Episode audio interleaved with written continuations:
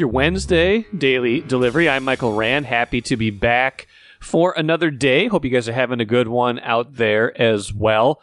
And a good show coming up. Hopefully, as always. I think I say that, but uh, I really mean it. I try to put to put together the best show possible every single day, and I think I've put together another good one for you here today. Chris Hine from the Star Tribune covers the Timberwolves. Frequent guest on this show. Maybe not so much this time of year, but he will join me here in just a little bit to talk about the Wolves their off season, just a few things kind of lingering out there for that team. Some international play for a lot of their players coming up. Anthony Edwards extension. We haven't talked about that with Chris. And uh, Jaden McDaniels extension still on the horizon. Then, of course, the NBA in season tournament. Um, the schedule for that was announced on on Tuesday. So Chris and I will get into that kind of what group the Wolves are in, what the idea behind this whole in season tournament is anyway. So hope you enjoy that. That coming up here in just a few minutes. Got a couple other thoughts on the entire Minnesota sports scene towards the end and some uh, some young player, some prospect thoughts coming up at the end as well. First though, what did I miss? Let's get into the Twins right now. They win 5-3 on Tuesday against the Tigers, a team that's given them trouble this year for some reason. Um, they win that game um, more or less because of Matt Wallner. Grand slam in their in their big inning, their big five run inning. They win five to three. They have an outburst in the sixth, and Matt Wallner obviously with the big hit when he knocks in four of those five runs. Rocco Baldelli, um, who he, he he's not like stingy with praise, but sometimes his praise tends to be more general. Uh, his praise for Matt Wallner after the game caught my ear. Here was Twins manager Rocco Baldelli on Matt Wallner, the Twins rookie out of Forest Lake. That at bat was just, it was an incredible at bat. And Wallner, um, I don't know what was going on in his head throughout the at bat, but it looked like he was on different pitches throughout the at bat. Um, and then he battles, and then, you know, on top of it all, he's not facing just any reliever. I mean, uh, you know, Vest and everything he you know comes at you with is really tough. And uh, with two strikes, it's not a typical two strike swing, but he he got. I think he got all of it or close to all of it. Um, you never know with him, but it was uh, it was a great moment and uh, sweet to see the crowd, you know, acknowledge him and uh, and him get a chance to experience that too. It was pretty great. Now, whether this is just a good run for Wallner or if he's here to stay, I think that's still up for debate. Like I said, a Forest Lake product. Uh, Lavelli Neal III did a nice piece on him for today's paper, kind of catching up with his biggest fan club, which includes his high school coach and a lot of other people from the area. Um, but, you know, whether or not this is permanent or not remains to be seen. But I think what we do know is this. Um, if Wallner can become what Trevor Larnach hasn't quite been able to become yet, that kind of power hitting corner outfielder, that would obviously benefit the Twins. And it seems like they have a lot of these kind of candidates, uh, these left-handed bat candidates. But if Wallner is the one to emerge, a, it's a great story because he's one of us, and B, the Twins could certainly use it. They can use any kind of offensive production they can get. Now, Flip side of it is this: a lot of us were clamoring for them to call up um, Wallner earlier in the season when he was tearing it up at Class AAA St. Paul. The Twins finally did, and they have reaped the benefits. So I think fans and the media were right about that one. What we were wrong about: two players that I want to spotlight right now that maybe we all were ready to give up on, and the Twins for whatever reason, showed plenty of faith in and have been rewarded. Number one, Max Kepler. Um, he was in the middle of that rally um, on on Tuesday. Obviously, not as big of a hit as Wallner, but he was in the middle of that rally. Scored a run in that in that five run sixth inning. He has been excellent since the middle of June. This is kind of the line of demarcation for both the players I want to bring up. But Max Kepler, people were ready to give up on him, and for good reason. Like he's been here for a very long time. He's got a long career track record. He's not had a great season since 2019 when you thought maybe he was having his breakout year. This season he was hitting 189 with with low with low power numbers in mid June. Since then, since um, since June 18th when he was already all the way down to 189, 625 OPS at that time. Since then, 12 home runs, 28 RBIs, a 285 batting average, an 898 OPS, including a 557 slugging percentage in his last 47 games. He has been a huge part of what has been going right for the Twins. They are 27 and 20 in the last 47 games that Max Kepler has played in Kepler's production a big part of, of what's gone right for the Twins since mid June and really the last two months. The other guy I want to bring up in that same context, Emilio Pagan. now, I think with Kepler, there was at least more of a track record here. There wasn't much of a track record this year, but you could at least point to a baseline of production that you thought he should be giving them that he wasn't getting to. So even if he wasn't going to become the player he was in 2019, which really he has been over the last two months. But even if you couldn't see that level coming, you could at least say, okay, this is not as good as Max Kepler, as as good as Max Kepler can be. He should be doing more for them. Emilio Pagan, I didn't see anything in him really at that point, but the Twins did, and whether out of necessity, whether out of stubbornness, they stuck with Emilio Pagan even after some really rough outings where he blew games since mid-June, from June 15th to August 15th. 25 appearances for the Twins, 24 and a third innings pitched, 10 hits eight walks, four runs allowed, a 1.48 ERA, 124 batting average against, batting average on balls in play just 143. So probably pitching to a tiny bit of luck. His his fielder independent pitching, which is an in- interesting stat, was actually better before this point. It was uh, it was like 3.39. Now it then it was 3.43 during this span. So it's actually better before this. So it indicates that he's not really doing a whole lot else different, which is kind of consistent with what Emilio Pagan was saying all year that he's been feeling he's thrown the ball well all year. He just had a couple of ill timed blow up outings. Now, here's a guy who really, if you're going to put a fine point on 2022, was one of the major reasons that season fell apart. I don't think we can say it any other way. It was kind of stunning that the Twins brought him back. It was kind of stunning that they stuck with him with, with some early struggles. His ERA was up into the fours for a while earlier this year, but since then they have been somehow rewarded for this this faith in Emilio Pagan, and it kind of comes and goes. I almost hesitate to talk about it because it seems like anytime you start to talk about Emilio Pagan pitching well, it turns the other way. But these two guys, Pagan and uh, and Max Kepler. I think we got to give the Twins some credit for sticking with them. And again, whether it was something they saw whether it was just they had no other options. I don't know what it was exactly. I don't know what the what the rationale was how close they might have been to giving up on these guys. They stuck with them and they've been rewarded. And i'd be You'd be hard pressed to think about where the Twins would be right now without both of those guys, especially Pagan, with everything that's gone wrong in the bullpen with injuries, with Brock Stewart not being healthy, with Caleb Thielbar being out for so long, with Jorge Lopez not being the pitcher they wanted him to be. Like they really needed someone to work some of those medium to high leverage situations, and Pagan has worked himself back into those situations. Had another good good outing on Tuesday to help bridge the gap to to Jhoan Duran.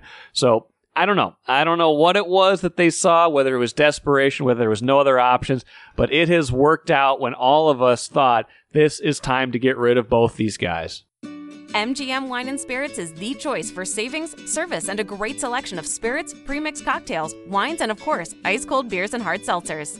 With over 30 locations throughout the Twin Cities and beyond, there's an MGM near you. Head to MGMWineandSpirits.com to find a convenient location in your area. Get social. Follow MGM on Facebook and Instagram for all the latest news and trends. Make great moments with MGM Wine and Spirits, your locally owned and operated choice for over 50 years. Save time, save money. Shop MGM. Let's bring back Chris Hine. Talk a little Timberwolves. It's mid August, so why wouldn't we talk Timberwolves, right, Chris? That's that's right. top of mind for everybody right now. The Minnesota Timberwolves. They're they're always near the top of my mind. Even even if I was lamenting to you before we started recording that it's been a pretty quiet off season, and I'm not trying to like create drama for you or like conjure up something or you know, wish something into existence. But it's been a pretty paint by numbers off season. But there are some things we need to catch up on, and you know we did have a a tiny bit of of news or intrigue on Tuesday league wide when they released the schedule for this in season tournament that really is, you know, it's kind of a fascinating concept. The Wolves will start playing that, I believe, November 10th. They've got four games. They've got like a little pod that they're in. They play at Sacramento on the 10th, at Golden State on the on the 14th, and then home games against Sacramento and Oklahoma City on November 24th and November 28th. And all of these, and most of these games, uh, most of these kind of uh, kind of uh, group play games are on the same night. Uh, at least the last uh, the last of them, or a bunch of them, are on the same night at least. Um, so you kind of know where you stand. Um, what, what do you what do you think of this concept in general? I'm I'm a little wary of it. I don't know how it exactly is going to look, or it's going to work, or how much people are going to really care about it. You know, and I kind of said the same thing about the play-in tournament, and I ultimately kind of came around on that. Um, and I like the play-in tournament now. Um, so I just, I guess I just kind of got to see how it plays out the first year. Is it, is it dramatic? Do people care? Do the players care? Do the fans care? Like, you know, just how much, how much stock are people going to put into this thing? And I, I I'm skeptical. I'm skeptical of it right now, but you know, again, we'll see how it plays out. What's what to you is the point? Is it is it just to kind of get teams interested in something else besides the regular season? Like, hey, this is a this is a grind. Let's let's create something in November and December to kind of keep things interesting. Or what what do you think? The what's the motivation here?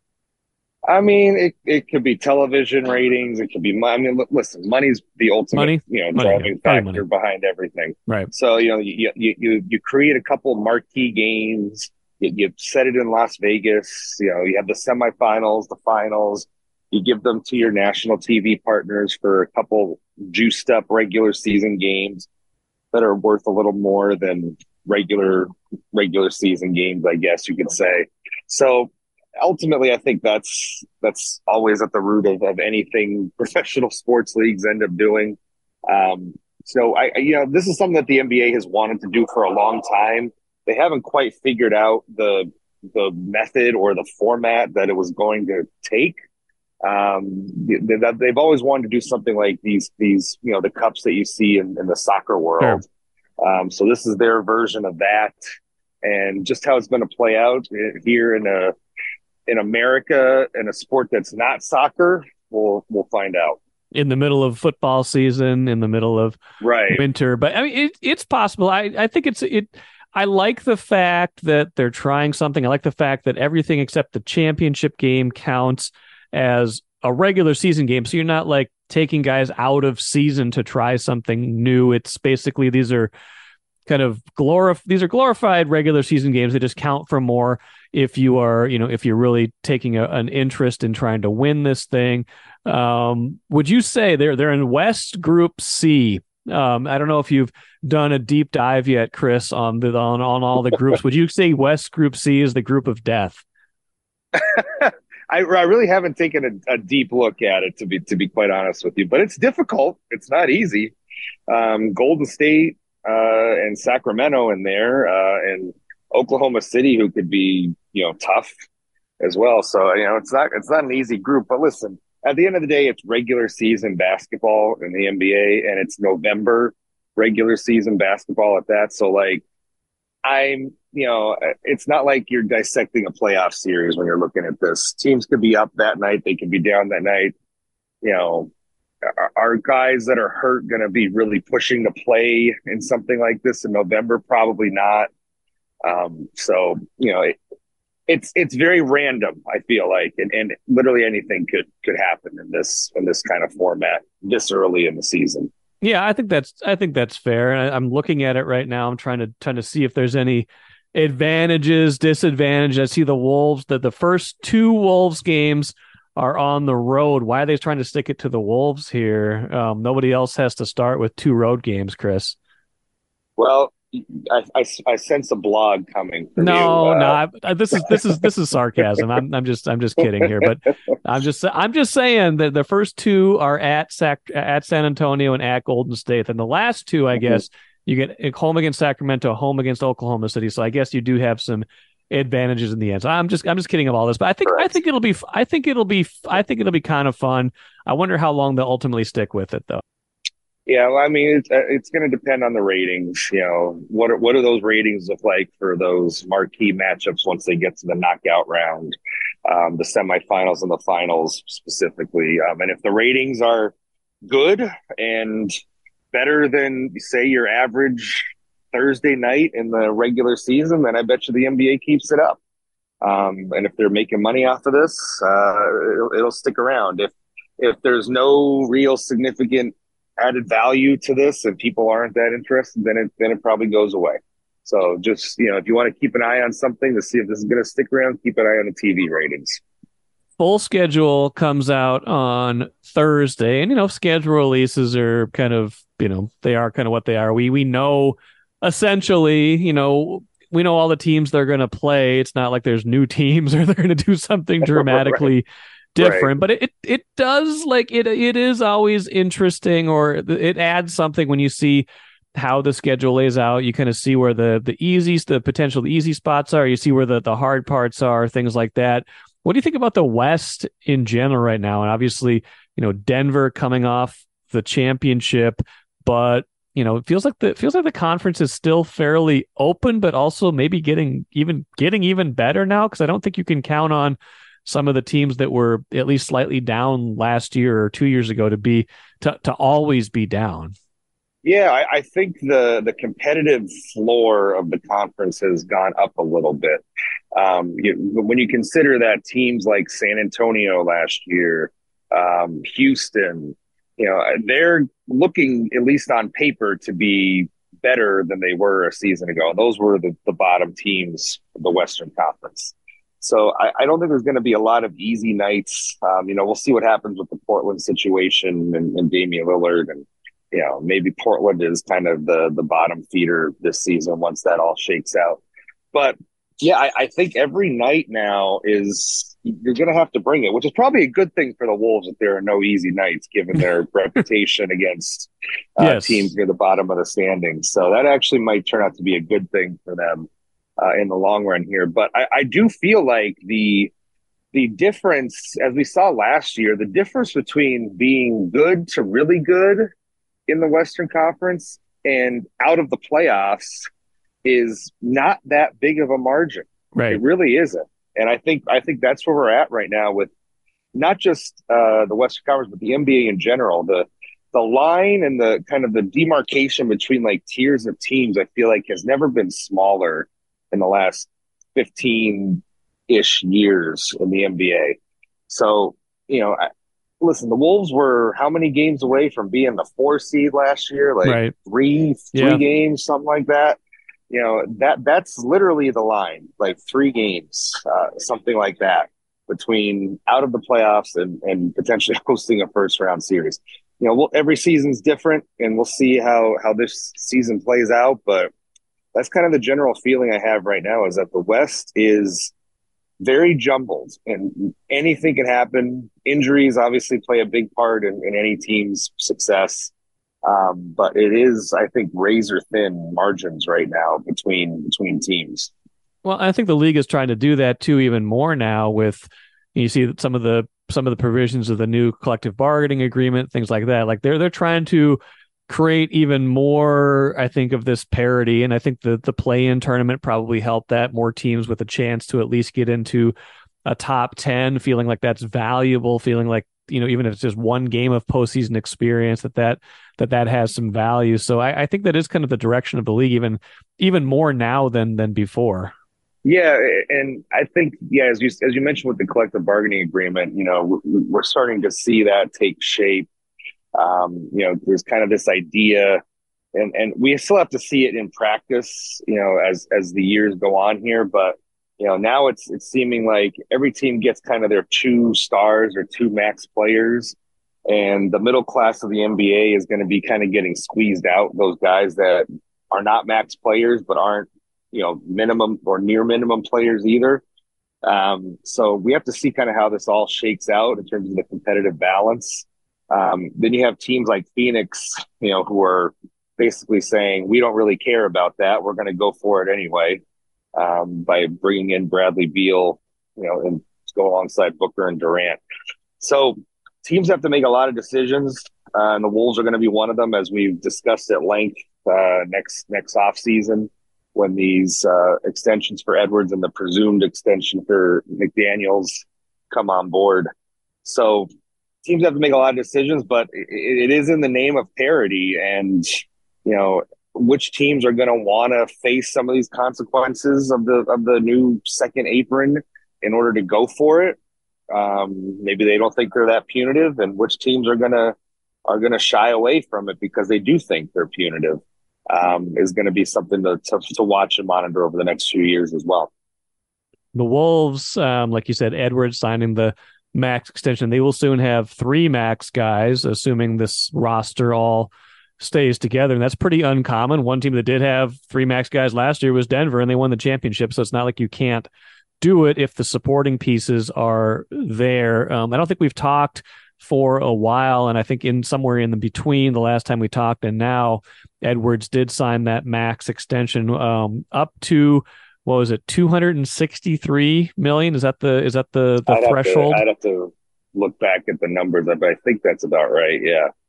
That's that's a lot of money um, for five years of NBA play, but that is the that is the going rate these days. Um, what what do we think about Ant going into year four? He's got the money, he's ascending, but I think I think for them to get where they want to go, there's still more levels to where he's got to get to, right? You know, when I when I talked with them in in May, kind of after the season ended, I think he's really trying to drill down into the the finer aspects of his game, nuances of his game, I think he spent the first three seasons just kind of learning NBA, just learning the NBA, learning defenses. Here's here's all the different coverages you're going to see. Here's how you generally attack them. And now it's all just kind of incorporating everything into his mind, having that institutional knowledge build up so that everything becomes a little more instinctual when you're out there on the floor. But I think number one, or at least near the top of his list of improvements, is you know, and Chris Finch's as well, along with Ant, is late game offense. And what does late game offense look like for the Timberwolves next year? It is, I, I know that they don't want it to just be Anthony Edwards dribbles around for 20 seconds and then fires a step back three up. It is, it is, they, they do not want that to be the late game offense, which it was too many times last season. So that to me is like number one on my on my list of things I'm going to look for early in the season with Ant specifically is how does the late game offense look? Who's running it? How is Karl involved in it as well? And just what does that dynamic look like, and how is it different from from the season ago? That to me is at the is near the top of things that they needed to work on and improve going into next year, and Ant specifically too. There's no discernible um, bridge to a future point guard at this point. They've got another year of Mike Conley Jr. And I think he he performed as well as he could have last year, I think, after coming over in the D'Angelo Russell trade. But one thing you did when you decided that D'Lo wasn't that guy for the future is you you did create a sort of void at future point guard. Are we are we at a point now where they want to see Ant handle the ball a lot more this year to know if there can be a substantial amount of point ant in the future or or is this just a problem that they'll solve when when they have to get to that point in terms of addressing point guard it's a good question I, am not sure i have a, a, good answer for it right now you, know, you look at the rest of the roster and you kind of pencil in shake milton as your your your backup for this year and possibly next year as well, considering he has a team option. Um, but who knows what's going to happen with Mike Conley after this season as well? I mean, listen, it's not like it's not like Mike Conley is potentially retired. I mean, he might retire after this year. You never know when when somebody is in their mid thirties. Um, but you know, maybe Mike Conley has some tread left on the tires and he wants to stick around in Minnesota beyond this year, even though his contract is up. Um, who knows how that's going to play out? Um, Ant, I, I, there's always a quote when it comes to Ant handling the ball. I think it was, I don't know if it was from his rookie year, but I think it might have been from his second season. And something about, we asked him about ball handling or something like that. And he kind of joked around, but said that he's like, man, I don't really like handling the ball. I don't know. I know it's been like two years since he said that, and right. he, he was like kind of half joking, kind of not as well. You know, we'll see if his attitude has changed in right. the last two years. Maybe it has, maybe it hasn't. Um, you know, but I, I, that that quote always stuck out to me. Like he's like, "Yeah, I'll do it." He's like, "I'll I'll play point guard, but I don't really like playing point guard." I think was the gist of of that quote two years ago. So, you know, we'll see how the rotations play out. Kyle Anderson is also a you know a, a ball handler as well.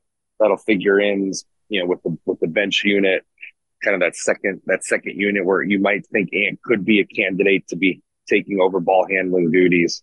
So you know, all, all, all, kind of how they mix, how they how they play out, what rotations look like with Anderson, with Shake Milton, who's going to be handling the ball. Um, but as of right now, I think you're right. There is no like if we're looking two, three years down the road, who is the point guard alongside Anthony Edwards in the starting lineup? I you know I don't know that we that we have that answer right now. Couple more things for you, Chris. One. Um, sure are a lot of Wolves players who, even though we're you know a month or two away from the start of the season, there are a lot of guys playing right now in you know in in uh, in the in the cup, um, the World Cup. What what do you uh, what do you what do you think of that? You, I know there was some talk last year. Gobert, his knee maybe wasn't the greatest when he came in after playing in the summer. Um, you got Towns playing for the Dominican team. You got a bunch of other guys playing right now. What what are the pluses and minuses of that? If I am a Wolves fan right now, I am holding my breath through this World Cup process that everybody makes it through healthy. Because I think one of the things that was a big issue with them early in the season was the lack of a coherent training camp with Karl and yeah. Rudy both on the floor early to try and develop that chemistry. And it's one of the reasons why they stumbled out of the gate, which ultimately it had an effect late in the season when they're fighting for playoff positioning. So the big thing here is just get everybody healthy through this process so that once training camp starts in late September, everybody's able to be on the court, practicing, developing chemistry, learning the systems, doing all the things that they didn't do during training camp last season. That is the number one goal uh, of this World Cup process. I feel like is just everybody making it through this thing healthy. Um, for some of the younger guys like Ants, you know, uh, I, I, think it could be a really good experience for him, just developmentally wise. Uh, kind of taking the the leadership of the group that he's on with some of his, you know, kind of younger peers in the league.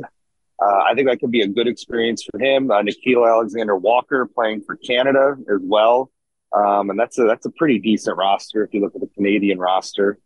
Um, so I think I think that could be good experiences for them. But you know, I think the one the one you always kind of look at is Rudy is back with Team France, and if it affected him last year, is it going to affect him again this year coming into camp? Will he be available? Um, you know, come late September, and Karl too. Will, will Karl make it through this process unscathed? Um, so that again, day one, practice one, September 30th, whenever, whenever it's going to be, everybody is in uniform on the floor for that first scrimmage and able to play against each other. Yeah, I think it's a good question. I mean, it sounds like I think I've read that the the Wolves are more or less encouraging this that they like it because they think it gets guys in shape earlier. But the flip side of it, you're right, is that guys could get banged up and guys could just get flat out, even if they're not hurt, they could get tired from this from from competitive basketball that's different from training. You're on a slightly different schedule. So yeah I, I think that's a narrative to watch as as august and september goes on. Um, one other narrative we're watching chris final thing for you. No jaden mcdaniels extension yet. There doesn't seem like there's a huge hurry on it but that is an off-season piece of business that is still uh, still unfinished.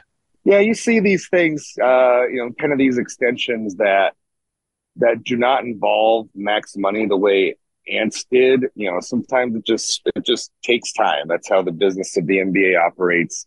Sometimes it doesn't happen until training camp or close to training camp. Um, but I I do think that everybody, from all indications I've seen, you know, confident something will eventually get done. Um, you know, it's just kind of the timing of it, finding the right the right number that works for all involved. And you know, the one thing to keep in mind is even if you know he enters the season without a deal, he is still a restricted free agent. The Timberwolves ultimately control where he goes, um, you know, and whether he stays in Minnesota or not.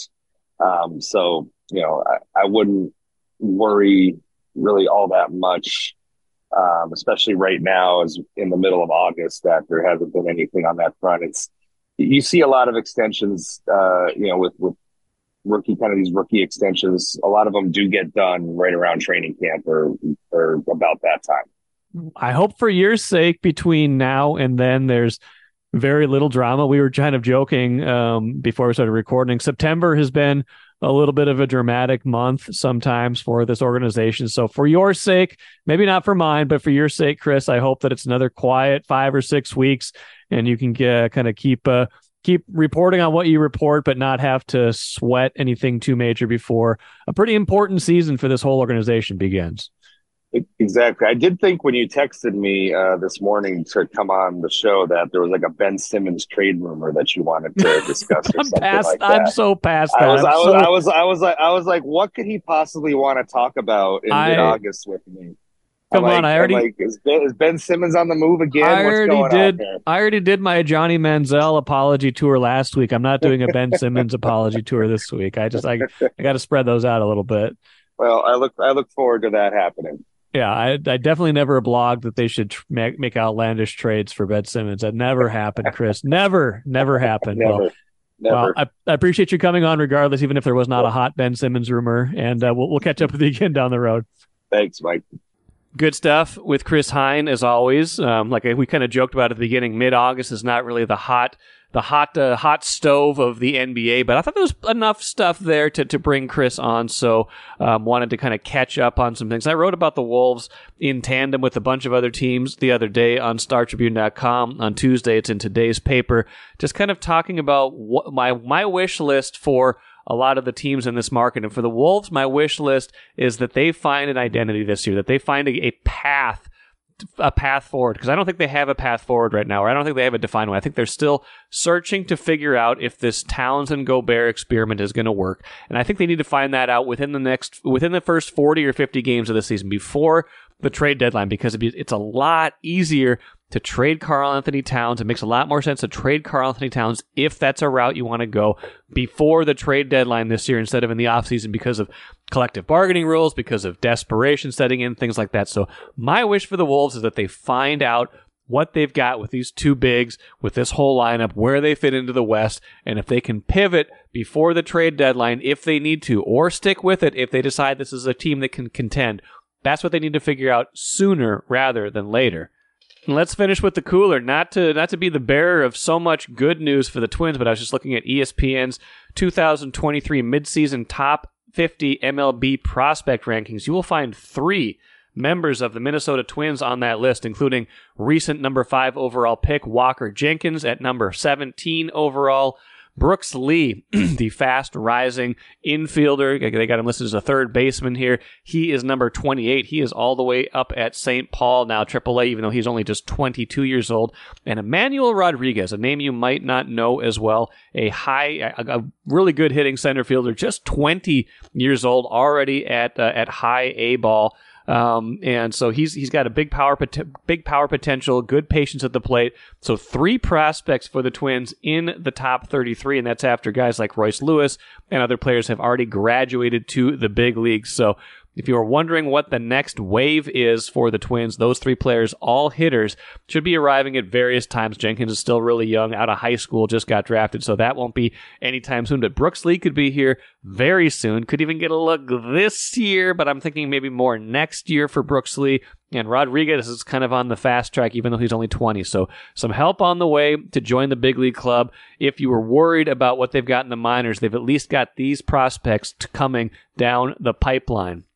Speaking of prospects down the pipeline, that'll do it for me today. But tomorrow, Brock Faber, former Gophers uh, hockey standout, current member of the Minnesota Wild, had a whirlwind um, April. I want to talk to him about that. We'll bring you all sorts of stuff with Brock Faber on Thursday's show. So hope you stick around and enjoy that. Until then, I'm Michael Rand. Talk to you again tomorrow.